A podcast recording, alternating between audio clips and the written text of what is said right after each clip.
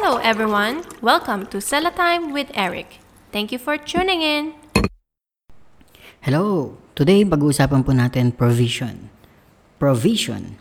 At dadaling ko po kayo sa isang passage sa Bible. And this is our devotion. Welcome again to Sela Time with Eric. It's a place for you to take a break, pause, and remember that the Lord is mindful of you. Remember that the Lord thinks of you. This is the place, all right? Let's take a break.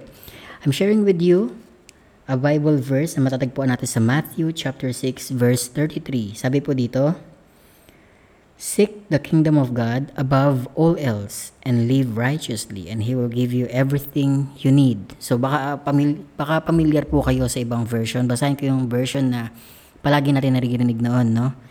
Uh, I'm not sure what version this is. Maybe um, King James, no? But seek ye first the kingdom of God and his righteousness, and all these things shall be added unto you. So, ano yung all these things?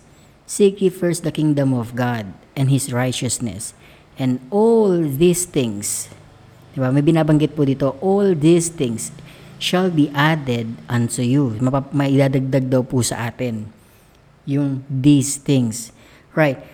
Kung babasahin niyo po yung Matthew 6.33 and you start from 33, hindi natin malalaman kung tungkol saan. Pero kung babasahin niyo po yung mga nauna pa, like yung 31, 32, I'll show you. I mean, I will read it to you. So I have a Bible here and having my devotion for tonight. Sabi po sa verse 31, So don't worry about these things, saying, What will we eat? What will we drink? What will we wear? These things dominate the thoughts of unbelievers, but your heavenly Father already knows all your needs. You see, there's something common among the people on our planet.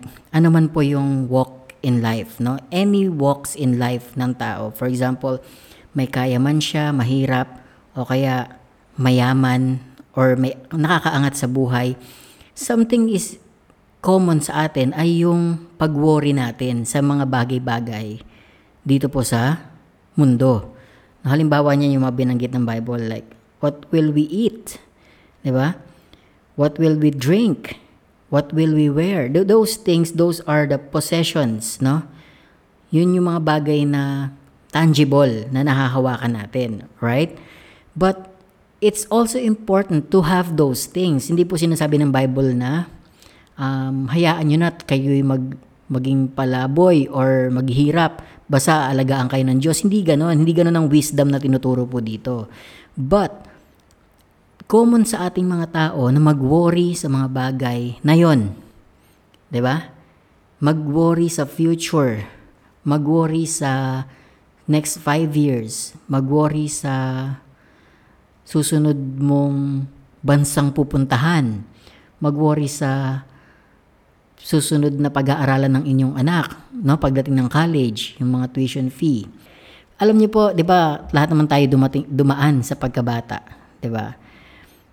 Um, nung bata kayo, nung bata tayo, hindi naman tayo nag-worry sa kung saan tayo matutulog, kung saan tayo kakain next or ano yung kakainin natin, no? Kung ano yung next meal natin, kung saan manggagaling yung next meal natin, 'di ba? Ang alam lang natin, may magulang tayo na magpo-provide nun. And alam natin, they will care for us. Okay, granted na maraming bata ang nagugutom, okay? Eh, pero ganun pa man, hindi naman, alam mo yun, may kinakain pa rin sila. That's the nature eh, of children eh.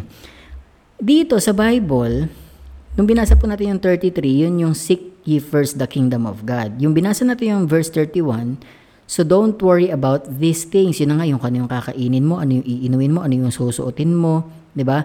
Ang sinasabi ng verse 32, dominated daw yung thoughts ng mga unbelievers nung mga bagay na yon. Alam niyo po ibig sabihin ng dominated?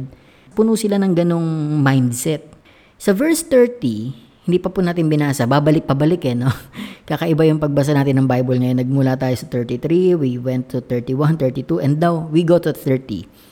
Let me read to you what's in the 30, okay? Verse 30 ng chapter 6 nitong Matthew. And if God cares so wonderfully for wildflowers that are here today and thrown into the fire tomorrow, He will certainly care for you. For more episodes, please follow this podcast, Sala Time with Eric. God cares for you. He thinks of you. He knows best. Alright? You may say your parents know best. No, they don't know best. Okay? You may say you are graduate you graduated from this university and you you know what is better, what you what is best for you. No, you don't know. Alright? God knows what is best for you. Your parent might know better because they are, alam niyo po yun, ahead sila sa life sa'yo, sa edad or sa pinag-aralan. But they don't know best. Alright? There's someone who cares for you so much that he is mindful of you. Sabi po sa 34, So don't worry about tomorrow. For tomorrow will bring its own worries. Today, tr- today's trouble is enough for today. Okay, ang pinag-uusapan po natin dito eh hindi yung patungkol sa pag-neglect natin sa future because nandun naman si Lord. Alam niyo po yun? Hindi yun yung sinasabi ng Bible na huwag kayong mag-alala.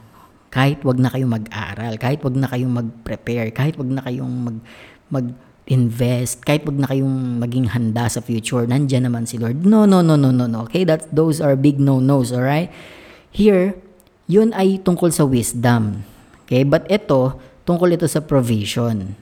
Alright? Ang sinasabi lang po ng Biblia, we should not be so preoccupied with all these things in the world that we already forget na nandyan nga pala si Lord. Siya pala ay tatay natin sa langit. So, halimbawa po, you're a parent, di ba? And then, you, your kid acts like alam niya na yung buhay niya, kaya niya nang tumayo sa sarili niyang paa, 'di ba? Yun yung mga matatanda na yun yung mga pinapaalis na ng bahay, 'di ba? Pero kung bata pa lang, tapos ganun na siya mag-act, 'di ba bilang magulang, nakaka-offend yun sa iyo. 'Di ba? Kasi hindi niya pa kaya yung life niya. right? So, ang sinasabi ko lang po, wag na wag tayong parang umak or or mag-behave na para bang kaya na natin yung daily needs natin at yun ay lahat responsibility natin. Wag nating ilagay lahat yun sa atin. We always ask the Lord for His provision. We thank Him for His provision. And we recognize that even the moment that you are breathing right now, it's from the Lord. Okay? The oxygen, the strength that you have para magtrabaho, it's from the Lord. So, who's providing? It's not you, it's the Lord. Amen. Oh, by the way, Eric also has a YouTube channel. Please subscribe to Eric J. Medina.